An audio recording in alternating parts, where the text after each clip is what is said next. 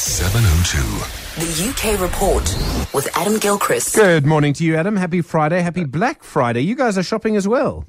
Uh, Morning, Stephen. Yeah, we've all caught the Black Friday bug off America, haven't we? Uh, although, I mean, we don't do Thanksgiving, of course, and and the whole point of Black Friday is to clear the way for Christmas. And uh, I don't know about you, you guys, but here they reckon it'll be a record Black Friday and two billion pounds of business will be done, etc. But Amazon began their sale ten days ago. Some supermarkets here began their sale last Monday. Apparently, this extends now into Cyber Monday, next Monday.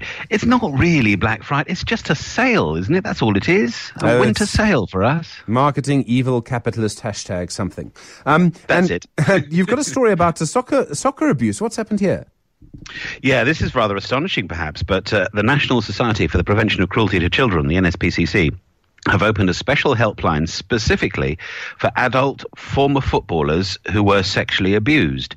This comes from the fact that a convicted paedophile called Barry Bennell uh, clearly abused some young boys. He's been locked up, he's in prison currently, when he was a youth coach at Crewe, but he also worked as a coach at Stoke and Manchester City and in America. And other players, other victims have now begun to come forward, many of them waiving the right to anonymity, saying, well, in some cases they were victims of him, in other cases victims of others, without necessarily naming the name because there's a whole court case there pending. But Paul Stewart, um, who played for Manchester City, Tottenham, Liverpool, and England, another ex Manchester City player, David White, I mean, he says he suffered sexual abuse as a boy and it has influenced every event and every relationship since. And this helpline opened yesterday, and in the first two hours alone, there were 50 people had called in.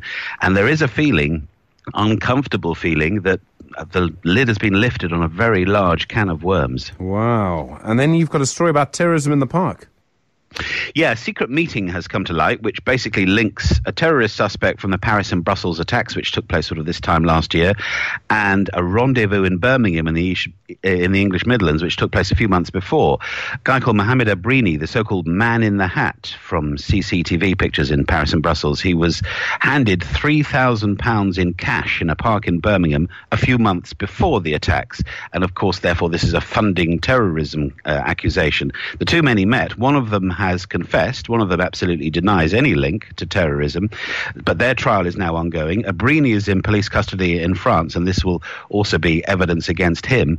But all this from tracking their mobile phones. Essentially, once they can identify whose was whose, they can put where the phones are and how they met and where they went next, etc., etc., which is just brilliant and, and uh, I suppose simple, but brilliant. That's the idea. And scary. Adam, thanks. Have a great weekend. We'll chat on Monday. You're on. Cheers, Stu.